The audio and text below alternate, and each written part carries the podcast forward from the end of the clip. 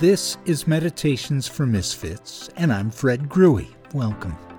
When this podcast, I'd like to have a second run at the parable of the prodigal son. I last week in the reflection there were so many things I wanted to try to share, but I just didn't have time. So I'm going to give it a go in this uh, reflection. So this is the prodigal son, take two, if you will.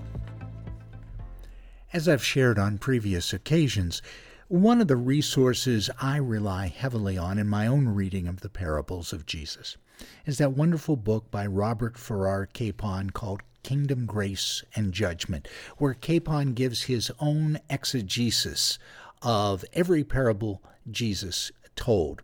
Well, in reading about the parable of the prodigal son in Capon's book last week, I came across this line of, of Capon's that just arrested me.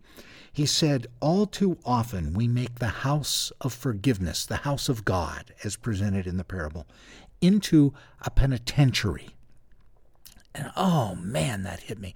It got me to think of over the, the centuries and thousands of years, the way religion has been used to control or modify people's behavior, uh, stating who's in and who's out, and often for good reasons, for the survival of the community, and uh, that people should behave in appropriate ways so everybody is safe and can thrive. There's been good reasons, but it certainly has been taken to extremes.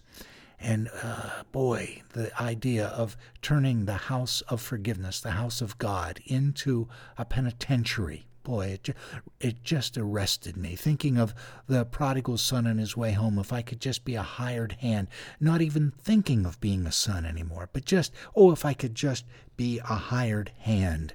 And what that says to me in Jesus telling of this story, we have turned God's un conditional love into conditional love all too often in the history of Christianity. Here, practically, here's what I mean. So let's imagine uh, you come to a church meeting and you are overwhelmed with the love, the freely given, loving acceptance of God, and, and you uh, commit yourself to this group of people. All too often, what we have done is to say, if you're going to remain as part of our group, you have to now start tithing. And you have to stop drinking. And you have to stop running around. And and and so we place all these conditional these behavioral conditions on people to continue to receive the unconditional love of God. And and we have in many ways in too many places so many times turned the house of God's forgiveness into a penitentiary. And I am so oh, deeply, deeply troubled by that. Capon uh, continues uh, in this wonderful book I'm referring to. He says, Look, in heaven there are only forgiven sinners, but in hell too there are only forgiven sinners. And the sole difference, therefore, between heaven and hell is that in heaven the forgiveness is accepted and passed along, while in hell it is rejected and blocked. And he concludes there's only one unpardonable sin, according to Jesus, and that is to withhold pardon from others.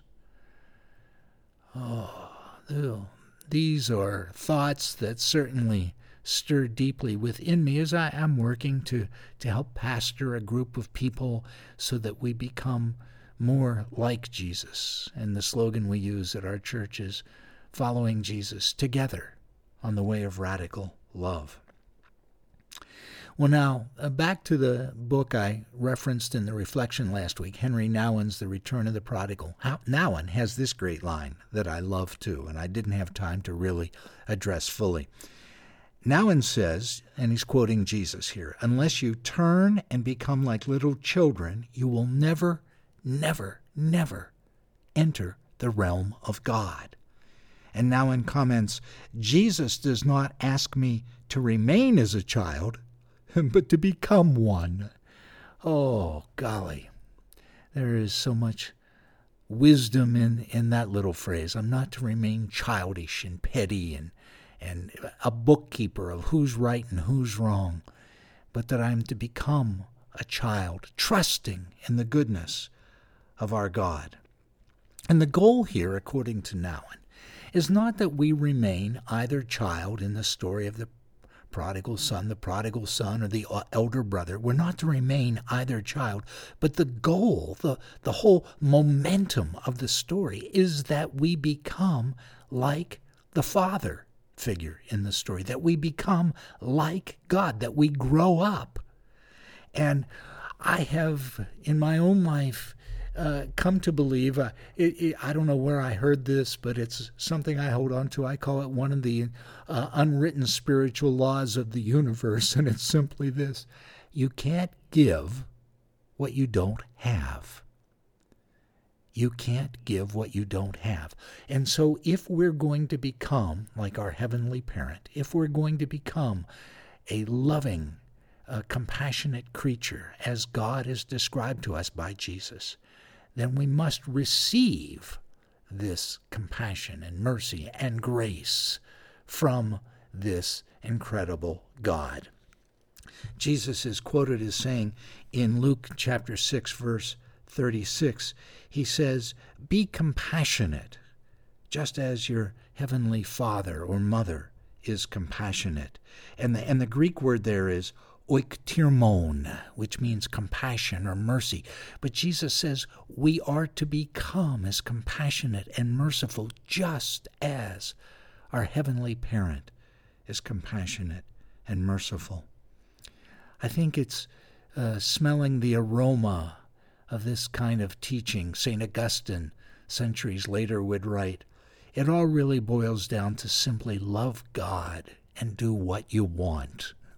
I think Augustine's thinking in is if you're really loving God, it's impossible to not forgive others or to hurt others. If you're really loving God, it's impossible to do harm.